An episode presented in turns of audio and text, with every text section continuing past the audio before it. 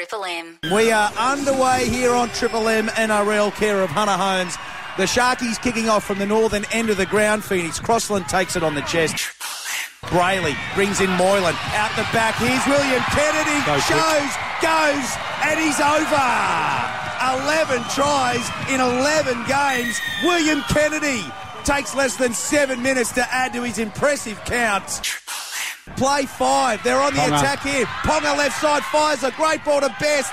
And an even Play on. better tackle, but it's play on, is it? Ponga's got it, and Ponga's going to score. Bradman Best. Oh, we talked about a pre-game. What a story about his Indigenous heritage. And on this day, on this ground, he set up the night's first points. Lovely ball inside for Kalyn Ponga. He scores. The Knights will have a kick from just to the left of the sticks.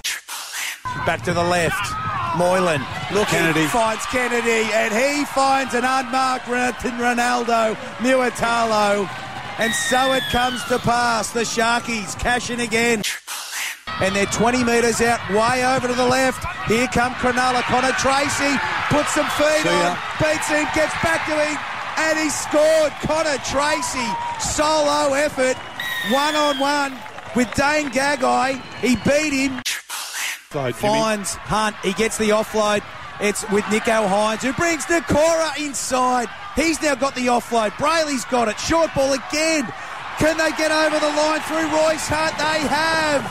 The bulldozer. Royce Hunt, the D9, powers his way over the line. And Cronulla may have just wrapped this match up for good and certain. That the Sharkies are 20 point winners here in Coffs Harbour. They've taken their show on the road and they've continued their great form. Back to back wins for the Sharkies. 26 points to 6 they've won it in Coffs Harbour. Newcastle's Triple M.